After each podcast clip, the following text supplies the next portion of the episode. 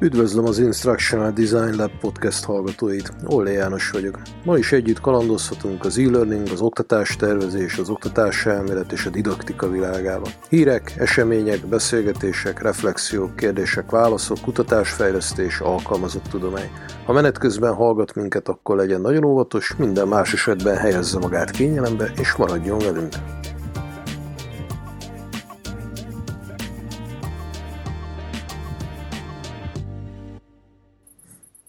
Sok szeretettel üdvözlünk minden kedves hallgatót. A mai adás egy különleges, három alkalomból álló beszélgetés sorozat első része. Matlári Andra a kollégámmal együtt az e-learning fejlesztő szakirányú továbbképzésünk hallgatóit kértük fel, hogy meghallgathassuk a véleményüket a képzésről, az e-learning jelenéről és jövőjéről, legkönnyebb és legnehezebb szakmai kihívásaikról, konkrét fejlesztési terveikről és ötleteikről, az e-learning fejlesztők szakmai kompetenciáiról, és arról, hogy munkájukkal hogyan alakítják majd a globális mellett a lokális trendeket is. A hallgatók nagyon lelkesen fogadták a megkeresésünket, sőt, olyan sokan jelentkeztek a beszélgetésre, hogy kisebb csoportokat kellett kialakítanunk. Ez a mostani felvétel az első ilyen beszélgetés. Kedves podcast hallgatóink, fogadjátok a képzésünk hallgatóit sok-sok szeretettel. Sziasztok, én Matlári Andrea vagyok, a Digitális Módszertani Intézet oktatója. Sziasztok, én Mészáros Andi vagyok. Nyolc év óta tanítok angolt egyéni vállalkozóként, főleg tényleg egyéni tanítványaim vannak, de vannak kis csoportos tanítványok is. Előtte 13 évig egy nemzetközi cégnél dolgoztam beszerzés, szállítmányozási területen. Sziasztok! Folytatnám az Andik sorát. Könnye André vagyok, és én is tanítás irányából érkeztem, szintén magántanárként dolgozom, angol tanárként, illetve korábban, hát majd tíz évig fordítással foglalkoztam, és aztán így érkeztem meg erre az e-learning képzésre, egy ilyen, ilyen háttérrel. Én Katonáni Cserepes Mária vagyok, üdvözlök mindenkit.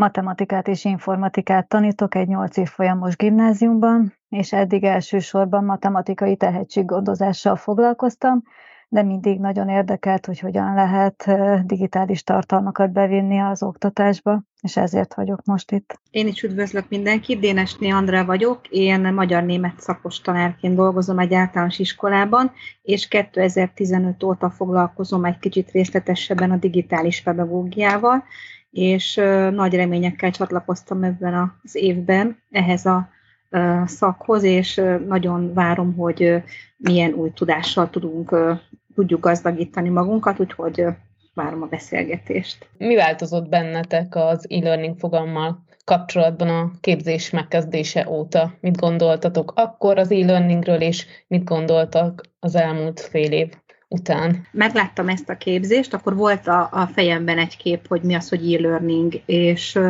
egyrészt tanárként én magam is foglalkoztam már tananyagfejlesztéssel, mert azt gondoltam, hogy az az, az irány, és szerettem volna ezt egyre jobban csinálni, és amikor a képzésbe bekapcsolódtam, akkor láttam, hogy ez teljesen más, illetve nem az, hogy teljesen más, hanem annyira mélyebb keretei vannak ennek a, a tananyagfejlesztésnek, amiről, amit nem láttam még eddig. Aki ezt a képzést választja, nagyon jó helyen van, mert egy, egy hihetetlen komplex látásmódot segít kialakítani. Úgyhogy nekem ebben a tekintetben megerősödött az a nézetem, hogy ez egy, ez egy olyan szakma, amit tanulni kell, tehát nem csinálhatja bárki, aki azt mondja magáról, hogy most fejlesztek egy erről tananyagot. Én több online kurzuson is részt vettem tanár továbbképzés keretében, és nagyon megtetszett maga ez a lehetőség.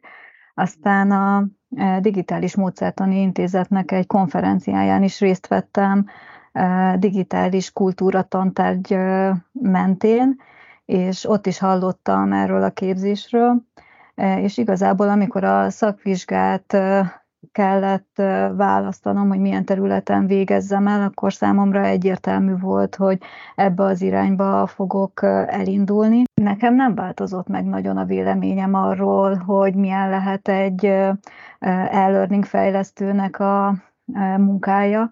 Már amikor végeztem ezeket a képzéseket, akkor is próbáltam kitalálni, hogy hogyan készülhettek, és mi állhatott mögötte, és ezzel nem találkoztam ilyen nagyon nagy eltérésekkel. Úgyhogy engem inkább megerősített abban, hogy ez egy jó irány, és jó a képzés. Hát én egyébként azért is akartam ide bekapcsolni, mert én teljesen más oldalról jöttem, mert én még nem láttam e-learning tananyagot, tehát ez alatt az elmúlt évek alatt egy-két napos képzésekben részt vettem, de az mind ilyen jelenléti képzés volt. Tehát nekem nem is nagyon voltak elképzeléseim, persze nyilván tudtam, hogy mi ez, de valahogy annyira jól is volt összerakva, meg ahogy, azt, ahogy kísértétek az egészet, hogy olyan teljesen természetes volt. És az egyik podcastben mondta János, hogy szinte bármit meg lehet tanulni e-learninggel. Hát végülis nekem ezt a fél évet, hogyha sikerült abszolválnom, tehát, és nagyon sok minden újat tanultam, tehát egyetértek ezzel. Hogy, tehát főleg ez, egyébként ez a média szerkesztés rész volt, ami nekem nagyon-nagyon nagy mús volt, és a, tehát azokat a feladatokat is meg tudtam csinálni. És ez, ez, ez ilyen nagyon elképzelhetetlen volt a számomra. Szóval nekem ez egy abszolút pozitív élmény volt. Én pedig úgy kerültem tulajdonképpen kapcsolatba ezzel az egész témával, az e-learning témájával, hogy én korábban elvégeztem egy tanításmódszertani képzést, nyelvtanítással kapcsolatosan, ugye említettem, hogy én is erről érkeztem, és utána én keresgéltem, én nagyon szerettem volna tovább menni módszertani képzésben, és ahogyan így böngésztem a neten, hogy milyen irányba lehet tovább menni, szembe jött az instructional designer, mint, mint szakma, egyébként egy álláshirdetés kapcsán, és akkor ahogyan ebbe belenéztem, ez valahogy annyira összevágott azzal elképzelésre, hogy én, én, én szeretnék módszert, tanításmódszertant tanulni, valamilyen izgalmas új formában ezt használni is, használni a saját munkámban, illetve ezzel az álláshirdetéssel kapcsolatosan így átbillent valami a fejembe, hogy én valami ilyesmivel is szeretnék csinálni, hogy nem csak egy csoport, egy szűk csoportot tanítani, hanem egy nagyobb akár közönségnek is valamilyen formában ezt átadni próbáltam utána nézni, hogy, hogy, hogy ez, ez mivel jár, hogy egyetlen alkalmas vagyok-e ugye bölcsész irány nyúltságú emberként, és, és aztán most az első fél év, ugye egy fél éven vagyunk egy páran túl, én azt, ebben, ebben abszolút ez erősödött meg, hogy igen, és ez egy nagyon, nagyon jó irány, és, és nekem személy szerint tényleg tehát hoz, passzol is, beleillik abba a képbe is, amit szerettem volna csinálni, illetve maga a képzés is nagyon hasznos, nagyon gyakorlatias, őszintén szóval, amikor indultunk, ez mind elhangzott, hogy ez ilyen lesz, de, de, de, de ez abszolút megerősödött, hogy, hogy de jó, és tényleg, és, és nem, nem, nem csak a marketing része ez, hanem valóban így, így, így történik a dolog. Úgyhogy... A távoktatásban még nem volt részem, tehát Viszont örültem neki, mert uh, ugye hozzám elég messze van Veszprém, tehát hogy uh, közlekedésügyileg így sokkal egyszerűbb volt részt venni a képzésen, viszont az, hogy teljes mértékben az ember a saját maga ura és maga irányítja a tanulását, azért ez egy nagy felelősség volt, és uh, így munka mellett szerintem mindannyiunkban felmerült ez, hogy ezt hogy tudjuk jól megszervezni, és azt gondolom, hogy nagyon hasznos volt ez a bevezető modul, ahol akár a tanulástechnika vagy az időgazdálkodásról hallhattunk különböző tanácsokat, és szerintem is sokan meg is fogadtuk ezt, és az elején már komolyan vettük az egészet, és próbáltuk betartani a határidőket, ami nagyon fontos. A távoktatásban szerintem ami a nehézség az, hogy az ember egy picit azért mégiscsak magányos valamilyen szinten, mert ott van a tananyag, és ott van ő. De ami itt a képzésben nagyon jó volt, hogy adtatok lehetőséget arra, hogy probléma esetén ugye keressünk benneteket, meg az oktatókat, és volt közös meeting, ahol mindenki elmondta a saját problémáit, és tudtunk egy picit előrelépni, ez az egyik. A másik dolog meg, hogy mégiscsak azért, hogy az emberek otthon dolgoznak a saját környezetükben, a saját lakó megszokott kis kuckójukban. Ennek ellenére kialakult egy nagyon jó közösség, és a saját messenger csoportunkon keresztül, tehát kialakultak olyan segítőpárok, vagy olyan interakciók, amiktől mégse azt érezzük, hogy mindenki magányosan tanul otthon, és tudjuk egymást segíteni. Úgyhogy távoktatás, de a, próbáljuk ebből kihozni, ami, amit lehet. Én azt gondoltam először, hogy munka mellett tanulni két éven keresztül, az elég nagy kihívás lesz. Nekem elég sok vállalásom van a saját iskolámban, és ezért nagyon előre kell terveznem mindent, hogy mindenben időben végezzek. Úgyhogy az első fél év az ideális volt számomra, amikor a második fél évben már egy kicsit időzítve jöttek a tananyagok, kevésbé rugalmasan, azt azért nem tudtam mindig abszolválni időben, de nálunk is a mi csoportunkban is kialakultak olyan kapcsolatok, amiben meg tudjuk osztani egymással a kisebb-nagyobb technikai problémákat, és túl tudunk rendülni rajta, illetve voltak olyan tantárgyaink már, ahol hetente találkoztunk egy-egy online órára, és az előtte lévő várakozás, illetve a köztes kis szünetekben elég sokat tudtunk beszélgetni, és ez így segített szerintem abban, hogy hogy előre vigyen minket egy-egy elakadásnál. Az elején egyébként egy elhangzott, hogy, hogy van egy csoport, és hogy ott kialakult egy közösség, egy támogató, segítő közösség. Én azt éreztem, hogy ez akkor kezdődött el, vagy akkor kezdett igazán jól működni, amikor megvoltak a páros feladatok, ugye itt uh, uh, időnként kapunk olyan, olyan uh, feladatot is, ahol csoportban vagy párban uh, kell együttműködni, kell együtt dolgozni, és az, az nagyot lendített ezeken a, a, a vagy lendítette egyébként a, a Messenger csoportunkon, illetve a pároknak a ilyen természetes módon való um, együttműködésén, hogy ezek aztán meg is maradtak, tehát uh, itt uh, ül a, ugye Mészáros Andi is, nekünk volt egy ilyen elég szoros uh, uh, kapcsolatunk, amikor valami olyan uh, probléma volt, akkor meg tudtuk keresni egymást. Um, és aztán ez szépen lassan a, kialakult másokkal is egyébként, de, de ezen nagyon sokat segített ez a típusú feladat kiosztás, hogy egyszerűen kellett, volt egy pont, ahol kellett együtt dolgoznunk.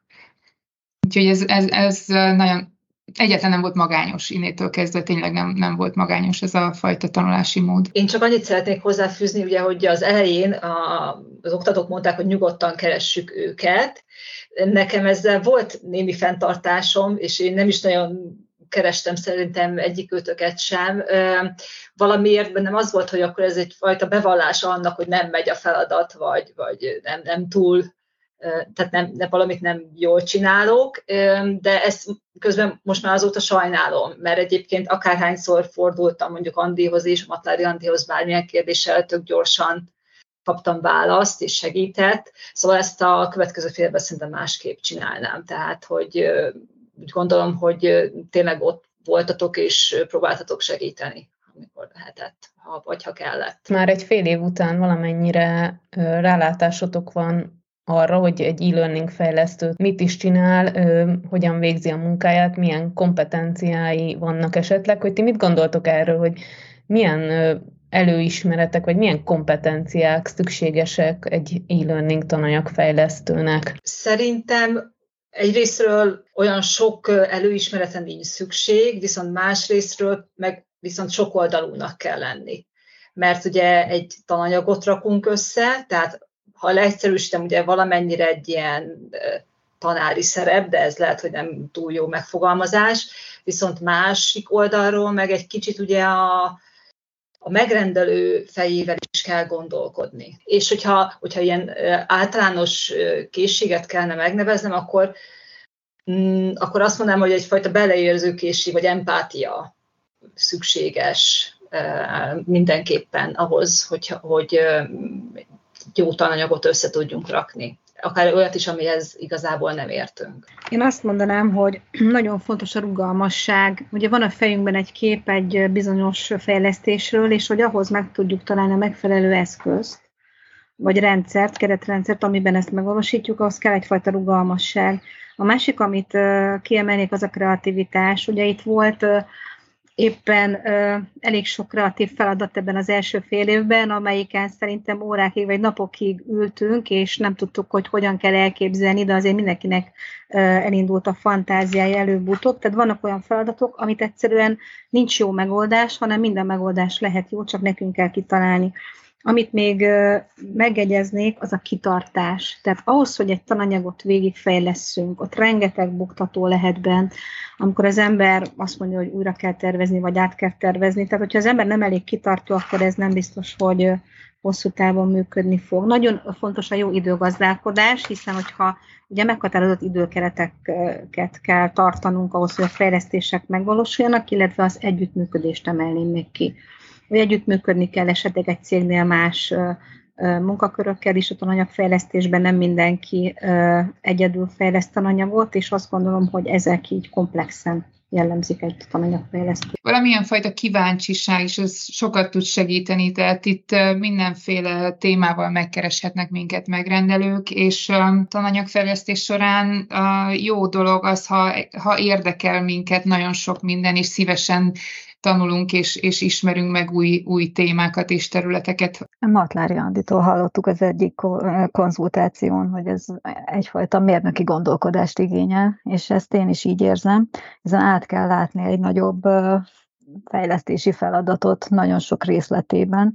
Pont ezért szerintem a precizitás is eléggé fontos, illetve az, hogy tudjunk mások fejével gondolkozni egy picit, hiszen nem mindig tudják megfogalmazni valójában az elvárásokat a tanyag, tananyaggal kapcsolatban, tehát ezt részben nekünk kell mások helyet kitalálni illetve a kreativitást egy kicsit részletezném, hogy nem csak módszertani kreativitásra van szükség, hanem szerintem vizuális kreativitásra is időnként. Most egy nehéz kérdés következik. Mindenkitől azt kérjük, hogy mondjátok meg, hogy mi a legkönnyebb ebben az e-learning fejlesztő szakmában, és mi a legnehezebb mindenki egyet-egyet mondjon. Nekem egyértelműen a, a legkönnyebb az a, az esztétikai kreativitást. Én nagyon szeretek uh, ezzel a részével uh, dolgozni, és a legnehezebb az a műszaki része ennek, tehát kiismerni a eszközöket, a tartalomfejlesztő applikációkat, és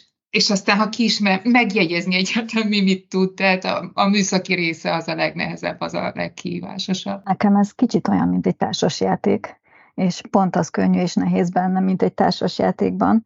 Tehát maga a játék, amikor már benne vagyok, azt nagyon élvezem, de megtanulni az hozzátartozó szabályokat, az egy kicsit nehezebb. A különböző alkalmazásoknak a, a jó, jó minőségű használata az nekem is kihívást jelent, illetve amikor azt mondja az ember egy tanfolyamon, hogy most kész van. Na, ezt a pillanatot szerintem nagyon nehéz kimondani, mert mindig azt érezzük, hogy még egy picit még lehet rajta javítani, ami viszont nagyon könnyen megy, hogy amikor az ember belelendül, ezt a flow élményt elkapja, az szerintem egy fantasztikus dolog, tehát az végtelenség lehetne csinálni.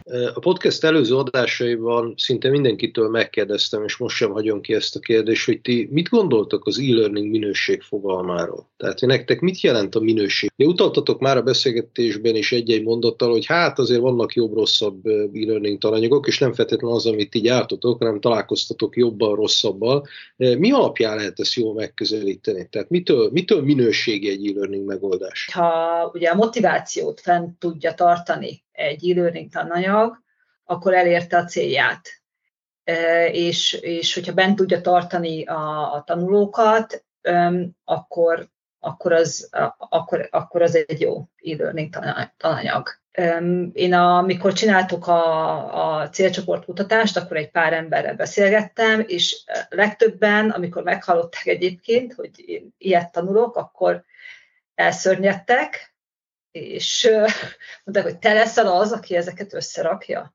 És mondom, igen, fogok, lehet, hogy fogok vele próbálkozni, mert nem voltak túl pozitív visszajelzések egyébként ezekkel az anyagokkal kapcsolatban, mert lehet, hogy azért is, mert hogy nagy részük ugye muszájból tanulja ezeket végig. Többiek is éreznek ilyen nyomást a környezetük részéről, amikor megtudják, hogy fú, te egy ilyen képzésbe jársz, és te fogod ezeket az unalmas izé, nem tudom, miket csinálni. Tehát mások már találkoztak ezzel, hogy az ő identitásuk megjelenik mások számára úgy, mint e-learning fejlesztő? Én eddig csak pozitív visszajelzéseket kaptam, tehát nekem nem voltak meg a, a negatív vonalból egy talán, és pont az időt emelték ki, hogy határidőre kell teljesíteni sok esetben, de hát az nyilván nem a fejlesztőnek a problémája, hanem a megrendelőnek, hogy mitől jó egy tananyag, szerintem a minőségi tartalomtól, attól, hogy nem pazarolja mondjuk az időt, a, az időmet. Mint fel, tehát, hogyha én veszek részt egy képzésen, akkor nem azt érzem, hogy ez egy időrabló tevékenység, hanem élvezni tudom azt, hogy újat tanulok. Az, hogy ezt hogy érem el, az nyilván a célközönségtől, az eszközöktől, sok mindentől függ. Az egyik az, hogy legyen nagyon motiváló, interaktív. Tehát, hogyha interakciókra épül, és bent tartja a tanulót, az nagyon jó. A másik, ami az én veszőparipám, ez az egyéni tanulási út.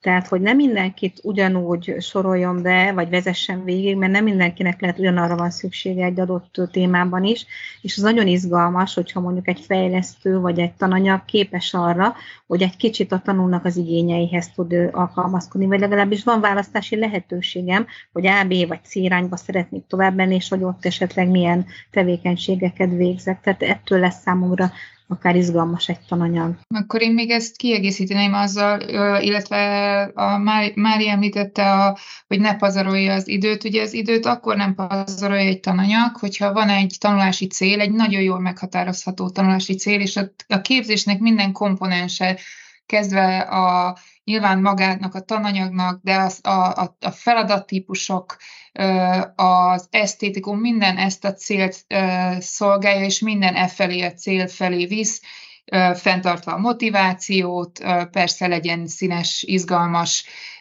de ne ez legyen az elsődleges cél, hogy színes és izgalmas legyen. Lehet borzasztó szórakoztató tananyagokat előállítani, de ha nem írjuk el a, a, a a célt azzal, amit a, a megrendelő szeretne, akkor, akkor ez még mindig nem egy, még mindig nem egy jó e-learning tananyag. Tehát ugye ez a képzés alatt is egy fontos kulcsmozzanat volt a, a, a tanulási célnak, illetve a, a kimeneti célnak a meghatározása, hogy mit fog tudni a tanuló egy ilyen e-learning tananyag elvégzése után nem csak visszaidézni, hanem gyakorlatban is alkalmazni. Ez egy nagyon, nagyon fontos dolog, hogy minden egyes eleme a képzésnek ezt a célt szolgálja, hogy, hogy a tanuló tényleg képes legyen megszerezni ezt a tudást, és aztán gyakorlatban is használni. Minden év elején a szakmai közélet harsog az olyan cikkekről, és mindenféle elemzések születnek, hogy az idei évnek mik lesznek a trendjei. Most 2023-at, majd 24-et mi fogja meghatározni, milyen irányba megy az e-learning szakma. Ezeket mindenki el szokta olvasni, és mindenki mond róla valami véleményt. Nyilván ezek a trendek valamilyen szinten létezők, de engem sokkal jobban foglalkoztat az, hogy akik az e-learning szakmában dolgoznak, ők milyen irányba viszik el az általuk készített produktumokat. Mert lehet beszélni nagyon szépeket globális trendekről, de valójában az e-learning szakmában dolgozók azok, akik legyártják ezeket a tananyagokat, előállítják ezeket a képzéseket, kurzusokat, és engem sokkal jobban érdekel a globális nagyívű trendelemzésekhez képest, hogy az eddigi munkájukhoz képest mit fognak másképp csinálni, mi az, amit másképp alakítanak. A tapasztalataik alapján ők hogyan alakítják a személyes munkájuk által a jövő e-learning trendjét.